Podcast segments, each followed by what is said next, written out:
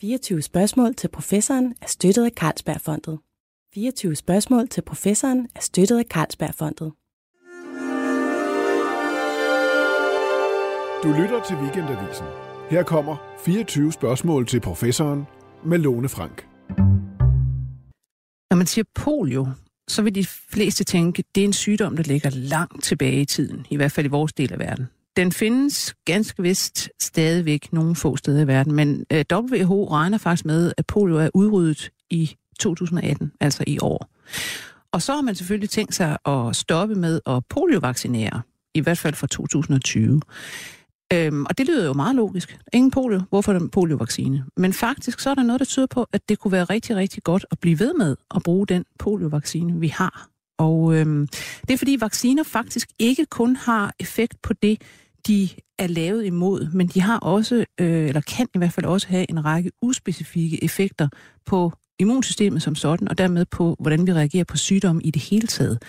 Og øh, det er noget af det, vi skal snakke om i dag, fordi at der er ved at være en vending i den måde, man ser på vacciner på, øh, hvordan man skal bruge dem, øh, og hvad de har af effekter. Og rigtig meget af den vending skyldes faktisk to øh, danske forskere, som rigtig, rigtig længe har øh, forsket i, øh, hvordan de her vacciner virker uspecifikt, og det har de gjort i et meget langvarigt projekt, foregår i Guinea-Bissau. De her to forskere har jeg inde i dag. Øh, det er Øh, den ene er antropolog og professor ved Syddansk Universitet og associeret med, med Serum Instituttet Peter Åby. Velkommen til dig. Mange tak. Og så er det læge Christine Stabel Ben. Du er også på Serum Instituttet og professor ved SDU. Og I arbejder sammen, og I bor sammen, så det er svært at, at sige, hvor den ene stopper, øh, og den anden begynder. Men øh, vi prøver at se, om vi kan holde jer sådan nogenlunde adskilt, øh, mens I er her. Øh, vi skal tale om det her øh, Bandim Health Project, mm. som det hele er startet med for 40 år siden mm. i Guinea-Bissau. Og, og det er jo dig, Peter, der, der startede det, så det må du meget gerne fortælle lidt om. Ja. For 40 år siden, skal man skal huske, at det her er sådan set kun 10-15 år efter, at de afrikanske lande var blevet selvstændige. Så der var en stor interesse i at hjælpe de afrikanske lande, også med sundhedsproblemer. Og et af de store lande var den enorme høje børnedødelighed, der var i udviklingslandene. Og på det tidspunkt var der ingen der ikke vidste, at grunden til, at børnene dør i udviklingslandene, det er underernæring. Mm. Underernæring er sådan den store faktor, der forklarer, hvorfor dør man af mæslinger, altså en almindelig børnsygdom, som har hjemme meget sjældent giver problemer. Så da Bissau blev sådan mere selv, selvstændigt senere end de andre afrikanske lande, fordi det var først efter kuppet i 74, det antifascistiske kup i Port- Portugal i 74, at de, har, at de har portugisiske kolonier blev selvstændige, altså Angola, Mozambique mm. og Guinea-Bissau. Så det var først for 74, der egentlig kom sådan en geniansk regering og en ny politik, og det var Sverige, som i speciel grad hjalp, fordi Sverige havde været uden for NATO, og derfor havde de sådan kunne anerkende befrielsesbevægelsen i, i Guinea-Bissau allerede tidligt. Det var jo Olof Palmes tid. Så svenskerne var ligesom med til at hjælpe, og de havde fundet ud af, at dødeligheden var enormt høj i Guinea-Bissau. Omkring 50 procent af børnene, 50 procent af børnene døde, før de blev fem år. Ja. Altså hver andet barn døde. Og det havde man bare gjort ved sådan meget simpelt ved at øh, gå ud og lave nogle survey, hvor man fandt ud af, hvor, hvor mange nyfødte var der, hvor mange var der, der var to år gamle, hvor mange var der, der var fem år gamle. Ja. Og man laver sådan en vurdering, så siger det, at der er forsvundet cirka halvdelen af børnene inden fem år. Så de er formentlig sultet, siger man så? Ja. Og det var sådan set det samme tal, vi fandt det første år, vi var der. Og vi var så sendt afsted for at finde ud af, jamen, hvorfor er børnene underernæret? Og grunden til, at en antropolog med som mig, ja. det var sådan ligesom, hvad, hvad er det, de spiser? Hvorfor gør de det? Ja. Er der specielle forestillinger? Er der food taboos eller et eller andet? Altså grunden til, at man gør det på den her måde. Hvad er der galt med deres produktion, siden de ikke øh, mm. altså kan producere mere, siden de dør af sult? Og kort tid efter vi ankom, så havde vi sådan set vores første egentlige overraskelse, det var, at de var ikke egentlig underernærede børn. Du så ingen Nej. underernærede børn. Interessant. Uh, altså, de var der ikke. Uh, og da vi lavede det første survey sådan i december 78 i, i studieområdet, hvor vi undersøgte 1200 børn under 6 år, så fandt vi to børn, som var alvorligt underernæret, og det var begge to, for deres, det, deres mor var død ved fødslen. Og så er der en meget naturlig grund til, at når det ikke bliver armet, så vil det blive underernæret. Men ellers var der ikke noget alvorligt underernæringsproblem. Men hvad er så øh, forbindelsen til vacciner her? Ja, det, det, det kom så lidt senere. Altså det, det, det der så skete, var, at, øh, at øh, der kom en epidemi af mæslinger kort efter, vi havde lavet det her survey, og altså, der døde 25 procent af de børn, der fik mæslinger, så det var en enorm høj dødelighed. Det passede ingenting med, hvad folk forestillede sig. Når nu børnene ikke var underladet, skulle de ikke dø af mæslinger, men det gjorde det rent faktisk. Så det blev til et sådan lidt et opgør med den almindelige forestilling om, at det er underernæring, der er den almindelige årsag. Mm. Og det vi så i stedet fandt, var, at, at, øh, at det var smitteintensiteten. Det var det, at man bor mange sammen, og så er man meget sandsynlig, at man bliver smittet i hjemmet, man bliver smittet af en søskende, og derfor får man en mere langvar, eller mere kraftigt eksposition til sygdommen. virus i luften ja, hele tiden. Man får utvivlsomt en større dosis. Ja. Altså det, altså det, den bedste tolkning er, at det er dosis, der er afgørende for, hvor alvorlig sygdommen bliver. Og hvis du så har altså det, der hedder udvidet familier, du har polygami, du har mange koner, derfor mange børn, og du har store huse med mange familier i, så får du et enormt antal. Der bor cirka 20 personer per hus. Ja. Øh, og det giver ufattelige muligheder for ligesom at sprede sygdommen på en alvorlig måde. Og øh, så det blev ligesom den forklaring, vi vendte, vendte hjem med til Sverige. Med, ja, det var ikke underernæring, der var problemet. Det var overcrowding, hed det gamle dage. Altså på dansk ja. hed det vist trangbodighed engang. Ja. Altså. Der var simpelthen rigtig mange mennesker, og derfor rigtig meget virus. Ja, sådan, sådan så det også ud på Christianshavn i, mm. for 100 år siden. Altså, ja. Der døde børnene også, og der var dødeligheden også høj ja. på, på Plejdens Hospitalet. Men var du Men, helt fanget af, af Afrika på det her tidspunkt? Nej, jeg var tror jeg, jeg var nok mere sådan fanget af den intellektuelle ud, udfordring, men uh, vi kommer her sådan, sådan velmenende hvide, mm. uh, og tror, vi ved, hvordan det er. Det stod jeg, altså under epidemien, så var jeg så ude og holde folkemøder, hvor jeg skulle forklare møderne, hvad, jamen, hvorfor er mæslinger alvorlige, hvordan skal de gøre det, og man læser op, og man føler sig virkelig lidt snydt. Mm. Altså her har man stået og prikket efter en eller anden sådan den sædvanlige tekst om, at det er underernæring. Jeg tror nok, noget af det var sådan en vrede mod for, for at få fortalt den uh, mm. gale historie. Mm. Og du sige, jeg er jo sådan en pæn middelklasse-dreng fra vokset op i 40'erne og 50'erne, og der troede man på medicinerne, man troede på lægevidenskaben, de vidste, hvad de gjorde, de havde ja. jo opfundet antibiotika, vi byggede store hospitaler alle vejen for ligesom at mm. værdsætte, hvor god, god vores sendhed var. Så vi troede på det. Mm. Og den der oplevelse at komme ned og så det passer jo ingen steder. Altså, ja. det er jo ikke underernæring, så er den ja. vigtige faktor. Det bliver en udfordring. Og så bliver det selvfølgelig en udfordring, det der med, at vi, de så, det så ud som om, vi fandt, der var en anden mekanisme. Det var ikke specielt besværligt at forstå. Altså det, vi kunne vise, var, at dem, der døde, var ikke det første barn, som var blevet smittet i nabohuset, men de var det andre søskende inde i huset, det var dem, der døde. Mm. Og det kunne vi så i princippet tage hjem, og vi har også senere vist det med dansk materiale, kunne vi vise nøjagtigt det samme i Danmark.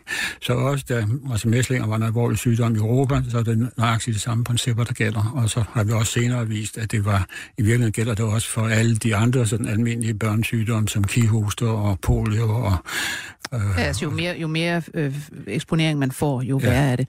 Men, men så begynder man vel at, at vaccinere, øh, Christine?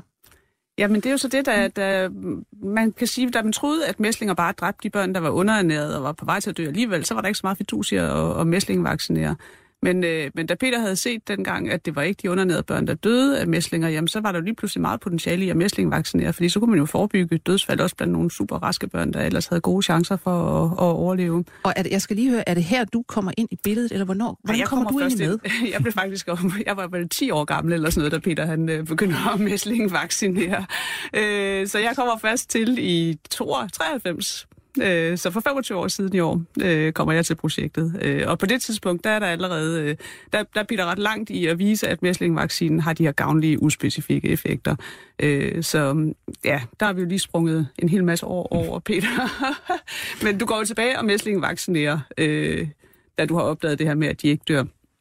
Nej, øh, altså i eller... virkeligheden er vi, vi havde bare mæsling vaccineret som en service, vi havde set. Ja. Der var ikke noget fungerende vaccinationsprogram. Altså det her er 79-80. Der Ja. var ikke noget fungerende vaccinationsprogram. Men det lykkedes at skabe noget mæslingvaccine, da vi har set, hvor alvorlig me- syg, sygdom mæslinger var. Så derfor tilbød vi, da vi genundersøgte befolkningen efter et år, så tilbød vi mæslingvaccination til alle børnene under 6 år. Ja. Og det blev sådan life-turning event på den måde, at altså, det var ikke noget egentlig studie, vi lavede, det var bare en service til be- befolkningen. Ja. Men, men da så tanken gik op, jamen de, de dør jo ikke underernæring. Og alle de store tidsskrifter havde artikler, der sagde, at det er jo nok, for, altså, at, at vi kan ikke forvente den store effekt af mæslingvaccinen, fordi de under, det er kun de undernærede dør, og derfor vil de så øh, bare dø af noget andet på et senere tidspunkt. Og det er der ganske masser, der havde sagt. Så der var ikke noget sådan stort fokus på værdien af mæslingvaccine. Og det vi så, så vendte vi så tilbage og sagde, hvad var der egentlig sket, da vi havde vaccineret med de her mæslinger? Og det tror jeg nok er sådan et af de vigtigste øjeblikke i mit liv, hvor jeg sagde, men kan jeg teste det? Jo, vi havde jo rent faktisk vaccineret, og så gik jeg tilbage og så, hvem var død efter vi, altså efter den der session. Ja. Og jeg har aldrig oplevet noget. Det var sådan, jeg tror, vi, jeg havde fået rapporterne om 20, jeg sad på det tidspunkt sad i Stockholm, og jeg havde fået rapporter om 20 dødsfald, der var sket efter vi var rejst. Og så sad jeg ligesom og bladrede tilbage, var de her børn blevet vaccineret, eller var de ikke blevet vaccineret? Og stort set ingen af dem var blevet vaccineret. Så det havde en fuldstændig sådan kæmpe forskel i effekt, om man var blevet vaccineret eller var vaccineret, ikke blevet vaccineret. Og det, som var forunderligt, var altså, dødeligheden havde været 50 procent det første år, men det var så det andet år efter mæslingkampagnen var det 20 procent. Og det var ligesom det, altså den faldt til 20 procent. Det var det, der blev, som blev, men hvad sker der her? Hvordan kan det lade sig Ja. gøre? Fordi det, det kan ikke forklares ved mæslinge dødsfald. Nej. Altså det, det er noget andet, end at I er kommet hvad skal man sige, mere til livs end bare mæslinge dødsfald. Ja, fordi mæslingdødsfald var måske samlet set 10 procent af alle, Ja. alle dødsfald på det tidspunkt. Så, så da, at dødeligheden falder så meget, det, det er kun forklarligt ved, at mæslingvaccinen har beskyttet mod andre infektioner end mæslinger. Ja. Var det det, du tænkte med det samme, Peter, da du så det her? Jeg tror, du skal huske, at alle, vi er alle sammen opdraget til at tro på systemet. Mm. Så den første reaktion er altid, det kan ikke være rigtigt. Nej. Altså, det er den uværligt den første reaktion. Nej, men der må, der må være et eller andet det galt. Jeg har kun undersøgt en lille område. Det, det kan ikke passe for hele. Så det tog i virkeligheden to år. Nu var der heller ikke computer på det tidspunkt. Det vil sige, du havde ikke alle data inden sådan tilgængelige. Det var noget med at sidde og lave sådan streger Håndskrevne på, noter. Og... streger på et Ja. papir for at finde ud af, hvor mange var der, der var blevet vaccineret, og hvor mange var døde og sådan noget. Så det tog lang tid, men, og så tog det så, altså, ja, det tog også lidt længere tid, formentlig, eller muligvis lidt længere tid for mig, for den måde, at jeg var jo ikke læge, så jeg havde ligesom en, mm. øh, blev nok lidt konfronteret med, at der kommer en antropolog og stillede frække spørgsmål mm. her, det skal man ikke gøre. Altså, Var det egentlig var det svært at over, at overtale de lokale til at, at få deres børn vaccineret? Overhovedet ikke. Altså, øh, der var dybest set en sådan grundlæggende, altså injektioner er godt. Ja. Og den er der jo stadigvæk. Og den er der helt klart stadigvæk. Og noget af det Måske hænger den er der sammen- stadigvæk i det, Afrika. Ja. Ja. Og det hænger sammen, altså noget af det hænger klart sammen med malariabehandling. At den foretrukne malariabehandling var sådan noget, altså kininagtigt noget, mm. som øh, man fik i injektioner tre dage i træk. Ja. Så der var en grundlæggende forestilling om, at det med injektioner, det var godt.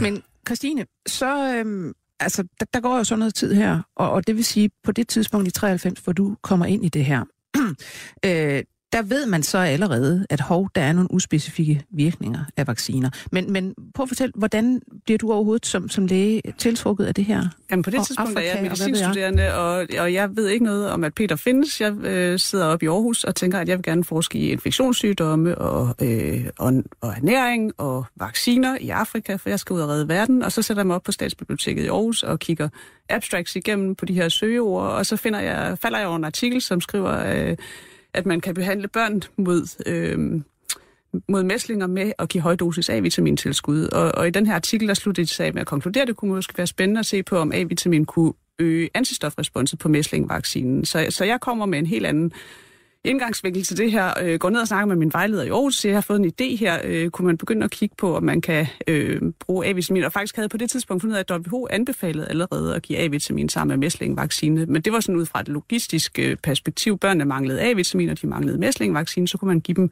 begge dele på en gang. Der var ingen, der nogensinde havde tænkt på, at to sundhedsinterventioner, som begge to påvirkede immunforsvaret, faktisk også kunne påvirke hinanden. Mm. Så, Hvordan, ja. Det der med at, at redde verden, altså det er ikke mange læger, jeg kender, som, som har startet med at ville redde verden. Øh, følte du dig ikke lidt alene der på stats, statsbiblioteket?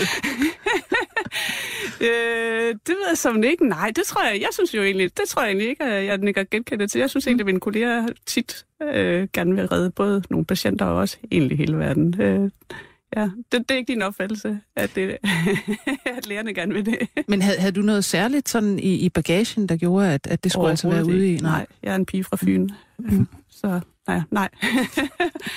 Øhm, nej, men jeg, jeg, øh, jeg går ned til min vejleder i Aarhus, og han siger, hvis du gerne vil lave noget med mæslinger, så skal du snakke med Peter Åby nede i Guinea-Bissau. Så det tager lidt tid at få hul igennem til Guinea-Bissau, men jeg får fat i mm. Peter og fortæller ham om, om den her idé om at give A-vitamin sammen med mæslingvaccinen.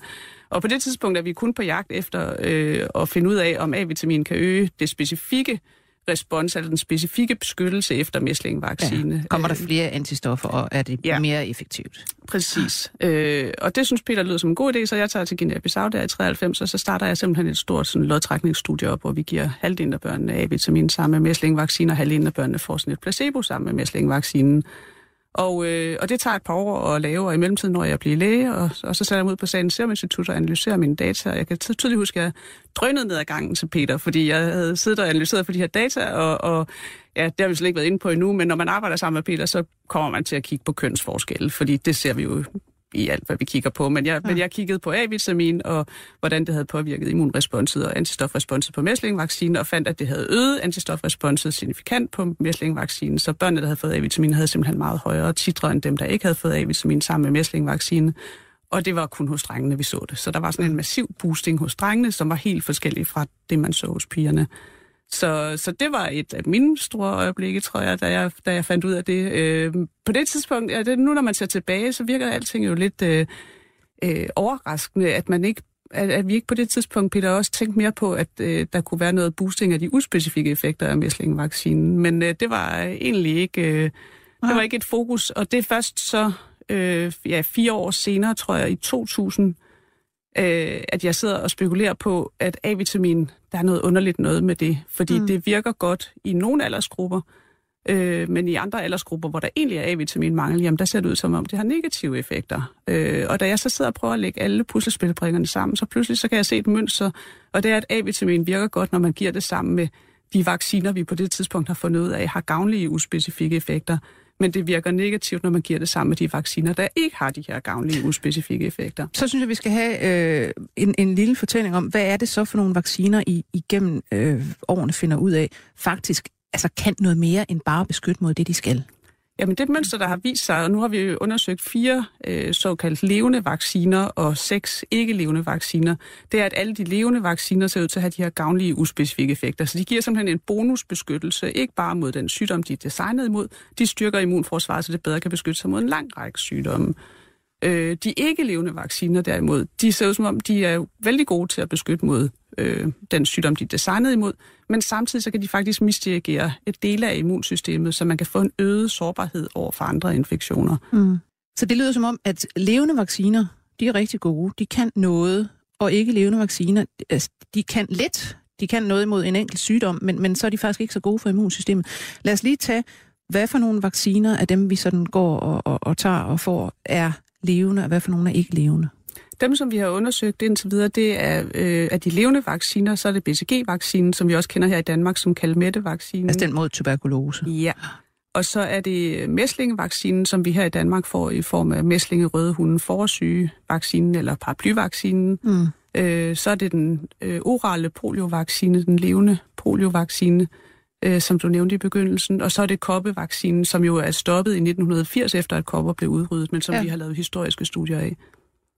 Og ikke levende, der har vi så for eksempel der har vi for eksempel ja, øh, det er difteri, tetanus, kihoste vaccinen, øh, som bliver brugt øh, øh, ja, i hele verden. Øh, det er hepatitis B-vaccinen, det er inaktiveret poliovaccinen, som i modsætning til den orale poliovaccine bliver givet som en injektion. Øhm, og så er det, øh, har vi også undersøgt influenza-vaccinen og en ny malaria-vaccine, øh, samt den pentavalente vaccine, som indeholder øh, difteri, tetanus, kihost og nogle andre antigener. Så de seks vacciner er dem, vi har undersøgt indtil videre. Men Peter, øh, tilbage, da du først begynder at skrive om det her med mm. uspecifikke virkninger, øh, som kan være aldeles glimrende, det er det, du starter med at finde ud af med, ja. med mæslingvaccinen og senere med BCG. Øh, hvad, hvad, siger, øh, hvad, der hedder, hvad siger vaccinefolk til det? Altså, de må have armene i vejret. det, det første review, jeg fik, det sagde, it would be laughable if it wasn't deplorable that a renowned institute like the University of Copenhagen could employ a person who would write this kind of thing. Okay, så du, de mente bare, at du skulle fyres. de mente stort set bare, at jeg skulle fyres. Det var i virkeligheden et meget simpelt studie, hvor det tætteste, der er lavet på et sådan randomiseret eller lodtrækningsstudie med mæslinger, vi havde fundet ud af, da vi testede antistofferne, at der var 1.500 børn, hvor vaccinen ikke havde fungeret, fordi de havde ikke antistoffer bagefter. Og så var der nogle andre, som i en lidt anden periode, hvor de havde vacciner. Og det betyder, at vi kunne ligesom undersøge, hvad var forskellen i dødelighed for dem, der havde, vak- havde fået vaccinen, øh, eller var blevet mæslingvaccineret, mm. og dem, der ikke var blevet mæslingvaccineret. Og øh, der var en tre gange forskel i dødelighed over de der to års observation per WHO. Det var ikke sådan noget planlagt randomiseret studie, men det var et blindt studie. Mm. Altså. Mm. Og det blev, altså reviewer blev meget fornærmet over det der studie. Amerikanerne tog det senere, så det blev helt klart publiceret, men det tager lang tid, og det tager lang tid at, at ligesom komme igennem. Den, den, den første sådan virkelig store opdagelse, eller øh, øh skal sige, store effekt af de, af de øh, de uspecifikke effekter, det var, da vi havde set, vi havde set den der fantastiske effekt af mæslingvaccinen, og så prøvede vi at bruge en, en ny, en anden levende vaccine, som hed en højdosis mæslingvaccine. Man brugte simpelthen mere virus. Mm. Så troede man, man kunne vaccinere tidligere, for så kunne man vaccinere til stedeværelsen af antistofferne. Altså møder. Antistoffer fra mor har sådan en reducerende effekt på, hvor meget du responderer på, på vaccinen. Og derfor troede vi, at hvis vi gav en endnu større dosis, så kunne vi så få, bør, få børnene til at at reagere tidligere. Ja. Så kunne man vaccinere tidligere, hvis man kan vaccinere tidligere, så er der bedre muligheder for ligesom at udrydde ja. sygdommen. Det var sådan det her midt i 80'erne, det var klart sådan det, der var intentionen. Mm. Og i, i, i 1989 anbefaler WHO den her vak- nye vaccine, som vi havde vist fungerede, og den beskyttede mod mæslinger, selvom man vaccinerede helt ned ved fire måneders alderen, altså meget fra anderledes end det, vi gør. For eksempel i Danmark, hvor vi først vaccinerer ved 15 måneder.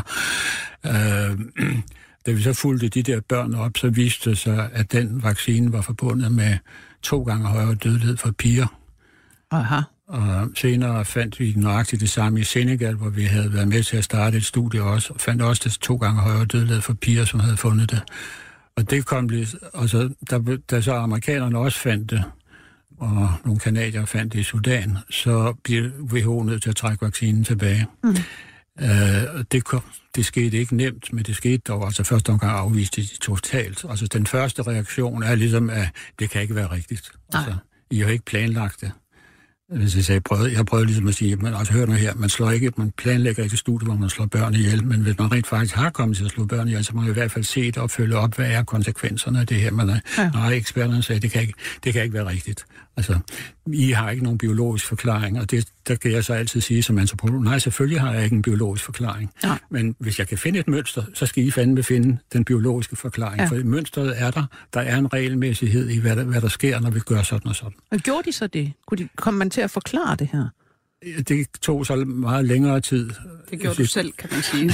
det gjorde så, der var ikke, WHO prøvede ikke at forklare det, de trak bare vaccinen tilbage. Ja. Men bare lige for sådan ligesom at sige, dimensionerne i det her, der var, at hvis den vaccine var blevet indført, og så blevet implementeret, som man havde øh, planlagt, så regnede, regnede på det tidspunkt, at så ville det koste mellem en halv og en hel million pigedødsfald ekstra om året bare i Afrika. Okay. Så hvis du har altså den vaccine var forbundet med 35 procent højere dødelighed mellem fire måneder og, og fem år. Så, hvis du, altså, så, så det er ligesom dimensionerne, at hvis du leger med immunsystemet, så kan du gøre helt fantastiske ting, som vi aldrig ligesom har taget højde for, fordi vi kun kigger på den ene specifikke sygdom, og ikke den totale dødelighed. Det, det siger jo også noget om, at, at man, det faktisk er rigtig, rigtig vigtigt, når man udruller sådan nogle initiativer, det gør man jo fra tid til anden, ja. og så at lave den slags studier der, hvor ja, man netop præcis. kigger på totaliteten af, hvad sker der så i det ja. hele taget, og det er jo, altså, det er jo meget få, der gør det. Altså, man, man har gjort det på andre områder, men man har ikke gjort det på vaccinerne. Altså ingen af vores vacciner er testet for deres samlede effekt på dødelighed. Det er alt sammen sådan den specifikke effekt, altså om de beskytter mod den der specifikke sygdom, og om de har de specifikke antistoffer, som skal beskytte. Hele forskningen går på foregår på det der. Men for andre ting, som vitamin A for eksempel, der har man lavet randomiserede studier, hvor man kiggede på dødeligheden som, mm. som outcome, som er sådan et mindre kendt, hvad er effekten af vitamin A.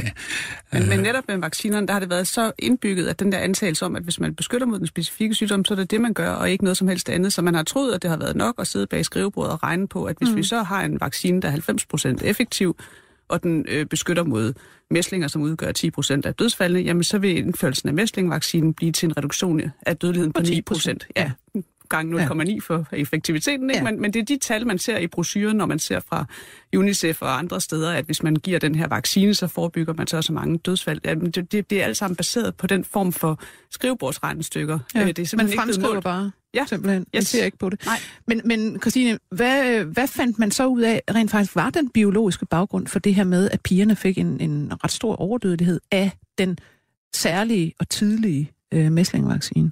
Jamen, øh, det som, som, øh, som, som Peter viste i sin tid, det var, eller lidt mange år senere faktisk, men det var jo så, altså, det, ja, for at tage lige tilbage og spole tilbage til historikken, så var øh, det opdagelsen i første omgang af, at mæslingvaccinen beskyttede øh, ekstra godt mod alle mulige andre former for dødelighed, der så lidt til, øh, at vi gik i gang med systematisk at kigge på alle vacciner, øh, og der kommer altså først ind i billedet på et lidt senere tidspunkt, men lige omkring det tidspunkt, hvor hvor jeg starter, der er du øh, godt på sporet af, Peter, også øh, BCG og DTP-vaccinen. Og der er det så, at de her fund dukker op med, at DTP-vaccinen, difteri, kihoste, tetanus mm. kihoste-vaccinen, at den er forbundet med øget dødelighed, øh, særligt for piger.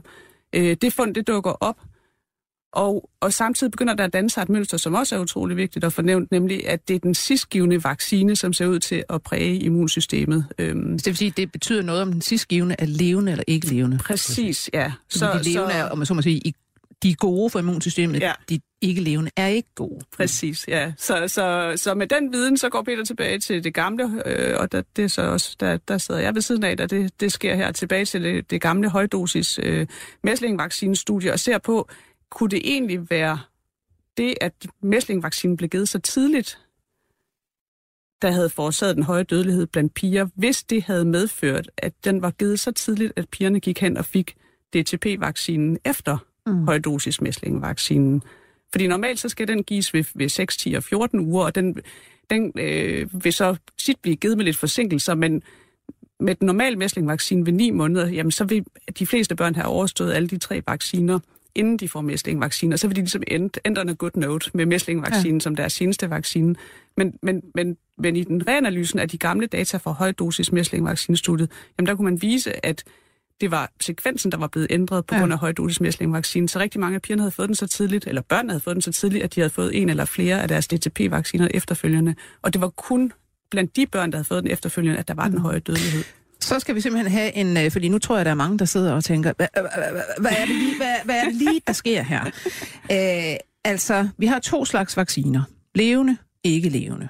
Og så har vi øh, et immunsystem, der, der reagerer på de her vacciner, ja. og som siger uspecifikt. Og du må meget gerne lige forklare, altså fordi vi, vi snakker jo også om, om to øh, aspekter af immunsystemet i virkeligheden. Altså der er et medfødt, og der er et adaptivt. Og hvad, hvad er det for nogen? Hvordan skal vi forstå de her? Jamen, øh, det medfødte immunsystem, det er det, som alle levende species har. Det er det, vi kalder det innate immunsystem også. Og det er sådan en first line of defense, som reagerer, når det ser noget fremmed, og så basker det tilbage. Øh, man har troet altid, eller i hvert fald så længe jeg har læst medicinske lærebøger, og så længe jeg ved, der har eksisteret viden om det her, at det innate immunsystem øh, ikke havde nogen form for hukommelse. Det kunne ikke trænes, det kunne ikke blive bedre. Det, det, det stod der hver eneste gang, der dukkede noget op og baskede det i hovedet, men, men det var ikke... Det kunne øh, ikke lære noget. Det kunne ikke lære noget, det blev ikke klogere undervejs. Øhm, og så er vi så 5% af levende species, som er udstyret med det, der hedder et adaptivt immunsystem. Det er blandt øhm, andet også jo selvfølgelig. Det er nemlig også. Ja. og, og nogle få andre ja, primater og så videre, som, som kan lave... Øh, som, kan, som, som er det immunsystem, som man siger, det, det, det ligger næsten i navnet, det er adaptivt, det kan trænes øh, af sine erfaringer. Og det er det, som vi har bygget vaccinologien på, det er at man kan give øh, indgive i kroppen en lille smule af det syge, det der gør en syg, mm. og så kan man skabe en øh, så lærer, for så det. lærer vi simpelthen at danne antistoffer mod præcis det, Ja. og kan sende dem ud næste gang, der kommer sådan Ja. en mæslingevirus, eller hvad det nu er. Ja, så, så princippet i vaccinerne er, for de levende vacciners vedkommende, at vi giver en lille del, en svækket del af den levende øh, sygdomsorganisme, og den vil så komme ind i kroppen og øh, dele sig og skabe en minisygdom, som kan give en lille smule feber mm. og en lille smule symptomer, som oftest er helt asymptomatisk. Men i den proces, der lærer kroppen at kende øh, mæslingevirus og danner antistoffer, så næste gang man får den virkelig onde øh, virus, jamen så vil man slet ikke bemærke det. Antistofferne vil neutralisere det, før man overhovedet bliver syg. Og i tilfældet af de ikke levende vacciner, jamen der giver man så noget et dræbt øh, øh, sygdomsorganisme eller en lille smule øh, af, af det, det Et stykke producerer. eller så videre. protein ja, lige eller noget. præcis, ja. Ja. ja øh, og de er ofte ikke så gode til, og de deler sig igen i kroppen, og immunsystemet skal sådan lige lære at, at forstå, hvad de er for nogle, så derfor er man nødt til at give dem tit i flere doser. Så de vacciner, vi typisk kender, fordi vi skal have mange af dem, og vi skal have boosterdoser øh, senere hen i livet for at vedligeholde vores immunitet. Og ofte er det også vacciner, der kommer med sådan en, en adjuvant, et lille hjælpestof, der skal sætte immunsystemet i gang med at Det kan at være aluminium eller noget andet, Det er nemlig typisk som aluminium. nogen så bliver frygtelig, frygtelig bange for. Ja, ja. Øh, men, så, men, ja. men, men, men princippet er, at, og det man ligesom har forstået, at de her vacciner gør, og det, hvad de bestemt også gør, det, det, det, det er der ikke nogen tvivl om, det er, at de øh, skaber den her hukommelse i det adaptive immunsystem. Øhm, ja, men det som er, er nyt, og der hvor vi er super glade for at have fået lidt hjælp, øh, fordi som Peter sagde, altså vi, vi har fundet nogle mønstre i vores epidemiologiske studier, som vi trænger til en biologisk forklaring på. Øhm, Ja. ja, der har vi så fået hjælp fra en hollandsk gruppe, øhm, som øh, har, har fundet ud af, at øh, det her indate immunsystem Altså også, det medfødte. ja, Ja. at det også kan trænes, øh, for at sige det bare i en sætning. Ja, det er det, der, der er hovedoverskriften på det, de laver. De, de har, har set, at de her celler i det immun, immunsystem, det medfødte immunsystem, kan lære af, af erfaringer og bruge de erfaringer i møder med andre og også urelaterede Ja. patogener. Hvornår fandt man ud af det? Jamen, de kontakter os i 2012, øh, fordi de har set vores studier og er gået i gang med at kigge på BCG-vaccinen, som vi jo har fundet gavnlige uspecifikke effekter af, og de har armene helt i vejret, fordi de kan se, at BCG-vaccinen, den, hvis de sætter den sammen med monocytter, som er sådan en klassisk celle inden for det medfødte immunsystem, jamen så bliver monocytterne simpelthen anderledes, og de bliver anderledes øh, epigenetisk, så, så deres generne inde i monocytterne bliver simpelthen udtrykt på en helt anden måde, når de får BCG. Ja, altså for, for epigenetik betyder jo, at, at det er sådan set ikke, altså det er ikke arvemassen, der ændres derinde, Nej. øh, hvad det hedder, baserne i arvemassen, men der er nogle gener, der bliver slukket for, der er nogen, der bliver tændt for. Ja. Så det vil sige, de kan, nu kan cellerne lave noget andet protein end før, Ja, eller og en det- sammensætning, der Og det, er som. BCG gør ved monocytterne, det er, at det skruer op for, øh, for, for de gener, som laver de, vi kalder de proinflammatoriske cytokiner, som de her signalstoffer, som man bruger, når man møder en, en infektion. Så det er i virkeligheden, øh, altså man kan sige, det er en, en generel opgearing Ja. af det her, af specielt monocytterne, og det vil sige, det medfødte immunsystem, det bliver simpelthen bare, de får en større, større køl i hånden. Ja. De her soldater, der det står er i den række. billede, ja. ja. Øhm, og hvis, hvis, hvis vi snakker om, at det er så i, i 2012 og deromkring, så må der da efterhånden begynde at, at, at ske noget på vaccinefeltet. Altså nu, nu må, så må de her resultater jo være noget, der, der, der vækker opsigt. Ja, men det rykker sig også, og det er helt klart, at det har været en kæmpe hjælp, at der er kommet den her biologiske mekanisme, som, som kan sandsynliggøre, jeg vil sige, ikke bare sandsynliggøre, men hvor jeg synes, vi, vi, er, vi er der, hvor vi vil sige, det er næsten hævet over, eller det er hævet over enhver tvivl, at immunsystemet ændres på mere generelle måder, når det møder en vaccine, og for den sags skyld øh, formentlig også infektioner. Mm. Øh, det vi lige viste her i, og publiceret her i januar måned, det er, at hvis man giver BCG-vaccinen til hollandske frivillige, øh, før de så... Øh, fire uger senere får en gul febervaccine, jamen så kan vi vise, at de reagerer anderledes på den gule febervaccine. De får simpelthen mindre virus i blodet efter den gule febervaccine. Øhm, Fordi deres øh, medfødte immunsystem allerede er gearet op. præcis, Så, ja. ja. Så, så nu har vi vist, at det sker inde i menneskekroppen, øh, ikke bare i, en, i et laboratorieskål, øh, at, at en levende bakterievaccine kan påvirke mødet med en levende virus. Og altså det er en omskrivning af de immunologiske lærebøger, fordi det er simpelthen ja. ikke sådan, man har forstået det tidligere. Men hvad, hvad siger så nogen som, Peter, hvad siger så nogen som WHO og andre, der, der, skruer øh, vaccineprogrammer sammen så til det her? Øh, de prøver på ikke at sige noget. Altså, de prøver på ikke at høre det. Hvorfor? Øh, altså, det er svært at, at rigtigt at tolke andres, men i, i det omfang, vi nu har ret, så skal i virkeligheden hele vaccineprogrammet retænkes. Hvordan? Vi skulle prøve ligesom at teste alle de forskellige vacciner. Vi skal teste, hvilken sekvens den kan give. Vi skal sørge for, at det er så vidt muligt er en levende vaccine, som er den sidste vaccine. Vi er nødt til, indtil videre, at vi er nødt til at bruge nogle af de ikke levende vacciner, så beskyttet for eksempel mod kihoste, som er en killer. Mm. Men øh, vi kan give vaccinerne på en bedre måde, så det reducerer dødeligheden. Men det betyder, at man skal retænke alt det, der er sket. Og måske hen ad vejen, så er øh, WHO er så meget optaget af, at, af kampen med vaccinskeptikere, at de tør ikke rigtigt, at de tør ikke indrømme, at muligvis er noget af det, de har lavet, ikke den bedste option.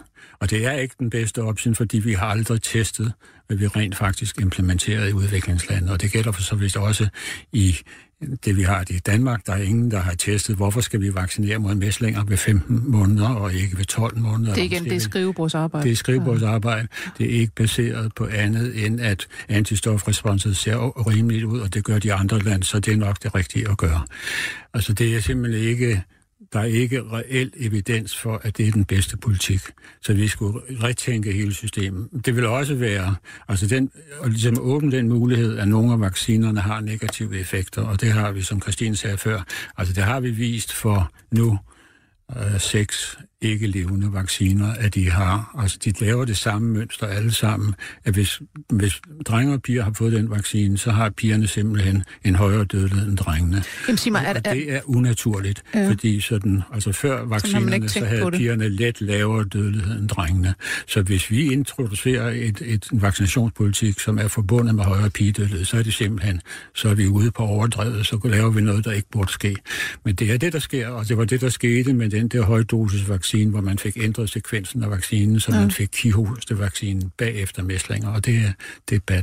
Altså for, for fire år siden, tror jeg, det må det være, for fire år siden, der var der er blevet snakket så meget om det her, og WHO har ligesom prøvet flere gange, og de har lukket, prøvet at lukke munden totalt på os, og de har sagt, at vi er jord i hovedet, det her var totalt galt. Øh, men de var nødt til at indrømme, at de studier, de havde lavet, de var lavet på den gale måde, så de havde i virkeligheden ikke ret. Og det er sådan lidt det, hver gang vi har, fundet nogle nye ting, så finder de en anden måde at sige, nej, det kan ikke være rigtigt. Og så kommer der, går der 4-5 år, før vi kan, ligesom kan vise, jamen altså, den måde, I laver det på, det er altså det er galt. Og derfor har det trukket længe ud. Så det tager meget langt ud. Men i 2013-14 lavede WHO sådan et stort review af de uspecifikke, øh, uspecifikke effekter af vacciner, og det var så mæslingvaccinen, og det var BCG-vaccinen, og det var så DCP, som er altså kihostevaccinen, de tre vacciner, hvor man testede, og Christine var med i det udvalg, som ligesom skulle vurdere det her, og, og vil sige, groft sagt kan man sige, at at det udvalg, øh, eller dem, der lavede det review, de konkluderede, at det ser ud som om, at de to levende vacciner, altså Calmette-vaccinen og mæslingvaccinen, de havde gavnlige effekter. De var forbundet med sådan noget som 45 procent reduktion i den almindelige dødelighed. Øh, hvorimod Kihost-vaccinen var forbundet med 40 procent højere dødelighed. Og det er meget besynderligt at have en vaccine i vaccineprogrammet, der muligvis er forbundet med højere dødelighed. Men det var ikke desto mindre konklusionen på, der blev publiceret bagefter. Men der er ikke sket noget bagefter. Christine, jeg kommer til at tænke på det her med, med nu har vi hørt flere gange om kønsforskelle i de her vaccineeffekter. Øh, ved man noget om, hvorfor? Altså, hvad er forskellen på piger og drenges immunsystem? Nej, det er stadigvæk en øh, uh, gåde, vi mangler at få løst. Vi ved altså fra, hvis du snakker med en børnelæge, at jamen, drenge og piger har forskellige sygdomsmønstre. Øhm, så drenge bliver mere indlagt med infektionssygdomme, og piger får flere og tidligere autoimmune sygdomme. Så der findes nogle grundlæggende forskelle i deres immunsystem. Som vi egentlig bare kan konstatere, at det må der være, men vi ved ja. ikke, hvad det er. Og, og vi ved i hvert fald, at der er kæmpe forskelle efter puberteten, og dem, øh, dem er der også mange, der forsker i. Der er simpelthen en hel organisation til The Study of Sex Differences, nu skabt i USA, hvor man øh, har fokus på at finde flere og flere forskelle i kønnene på for eksempel respons til, til øh, medicin. Øh, så, så mænd og kvinder metaboliserer forskellige drugs fuldstændig forskelligt, og det kan jo have, selvfølgelig have stor betydning for, hvordan man skal dosere, og, og hvem man skal give mm. hvad, og så videre.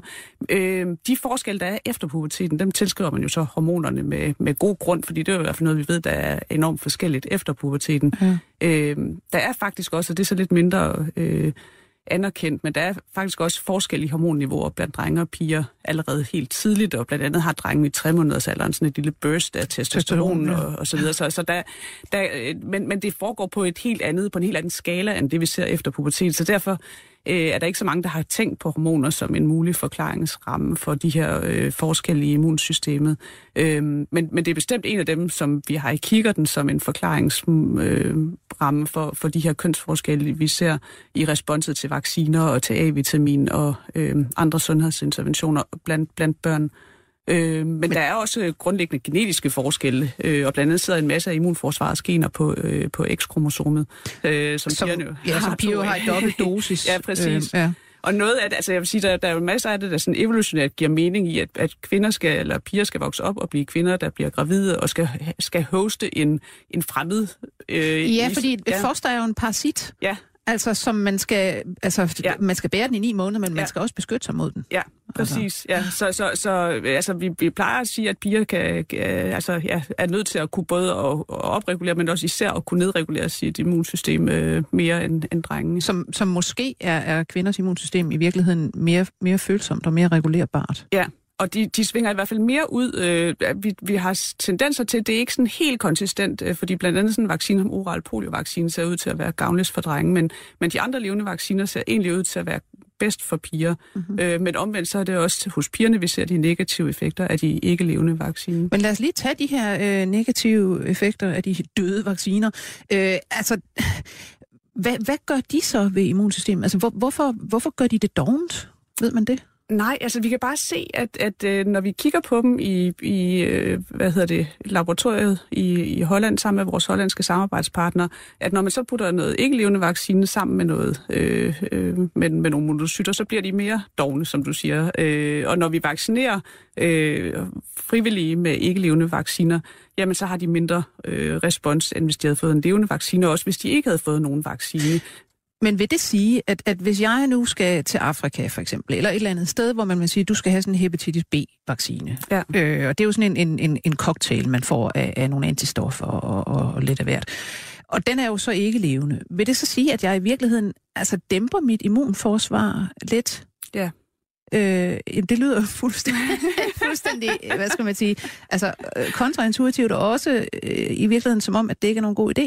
Ja, ja men det tror jeg også, at jeg, at jeg at tænker, at det er sådan, det forholder sig. Det er i hvert fald det, vores data siger, og det er jo det, jeg kan forholde mig til. Mm. Øh, og det, det, jeg, jeg har jo nok haft en længere og trangere vej ind i det her, end Peter har, for jeg tror, det har været Peters store fordel, øh, at være antropolog og komme med sådan et ubiased approach til det her, fordi han har, han har jo sagt, det siger data, og så har han været klar til at tro det lige fra starten af, og jeg har det sådan, det siger data, men puha, hvor er det, det, det er jo et kæmpe øh, dilemma for mig, at det modsiger alt, hvad jeg egentlig har lært, og alt, mm. hvad jeg tror på, osv., men, men, men jeg må bare bøje mig for at sige, at data viser, at øh, hvor, hvor ubehagelig sandheden er, eller hvor ubehagelig en, en sandhed det er, hvis det er rigtigt, og ja. det tror jeg så på, det er, så er det, øh, hvad hedder det, så ser det ud som om, at de ikke levende vacciner er skidte for kvinder.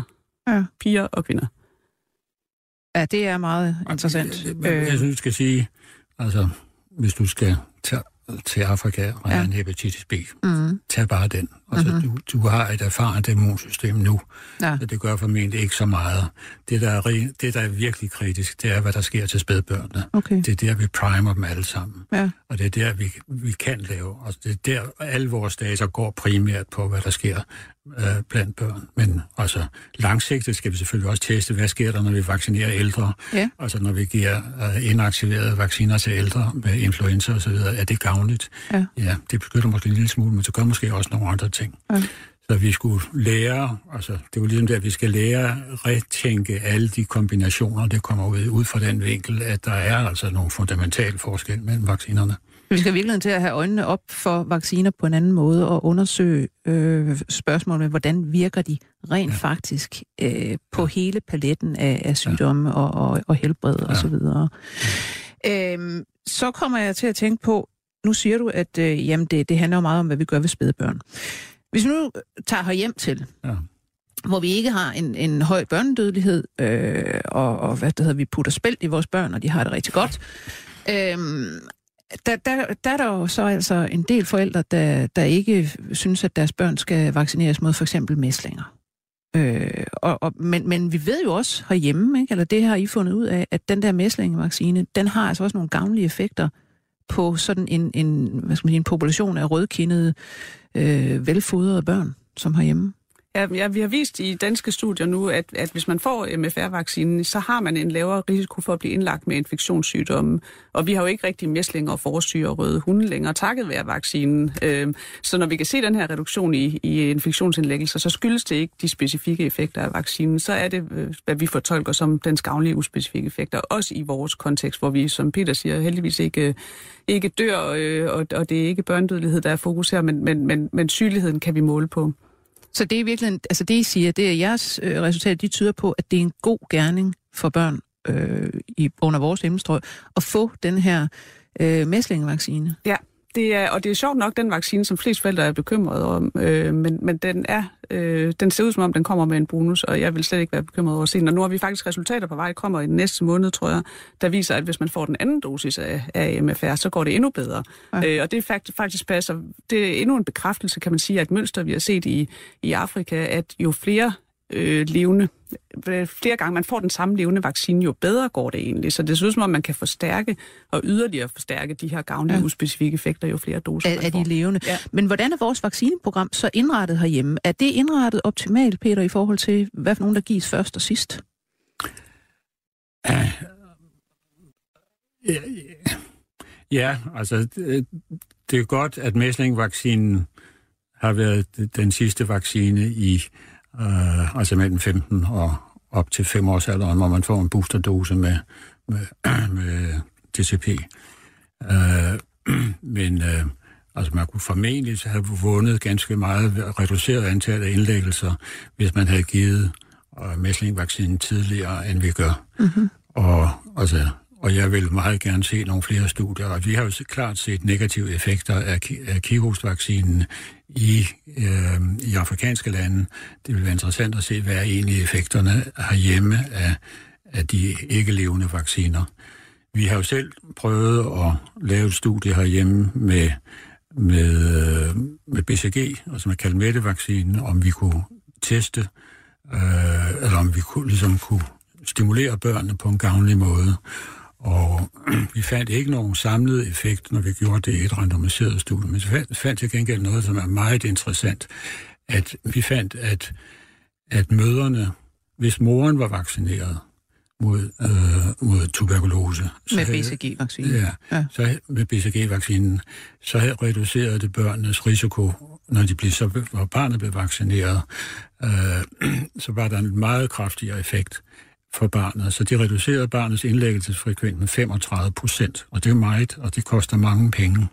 Så det siger ligesom, at hvis vi tog de her ting alvorligt og rent faktisk testede dem, så kunne vi spare en, ikke alene kunne vi spare en fandens børn i, i lavindkomstlandene, men vi kunne også reducere vores hospitalsomkostninger. Det er ligesom det er et spørgsmål om, at vi skal lære, hvad er principperne i det indadte immunsystem, og ligesom hele vores immuntræning, så kunne vi spare fantastisk mange penge.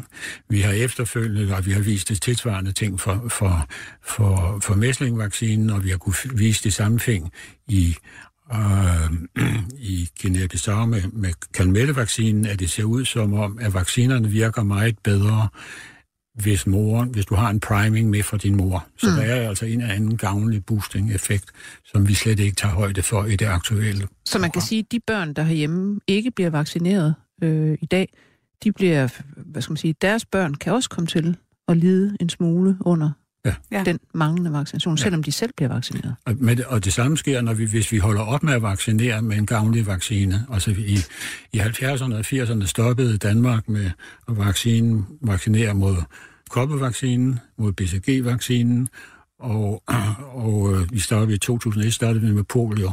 Og for alle de vacciner har vi kunne vise i Danmark, at der var en gavnlig effekt af de der vacciner. Vi stoppede den bare, fordi vi troede, de var ikke længere vigtige.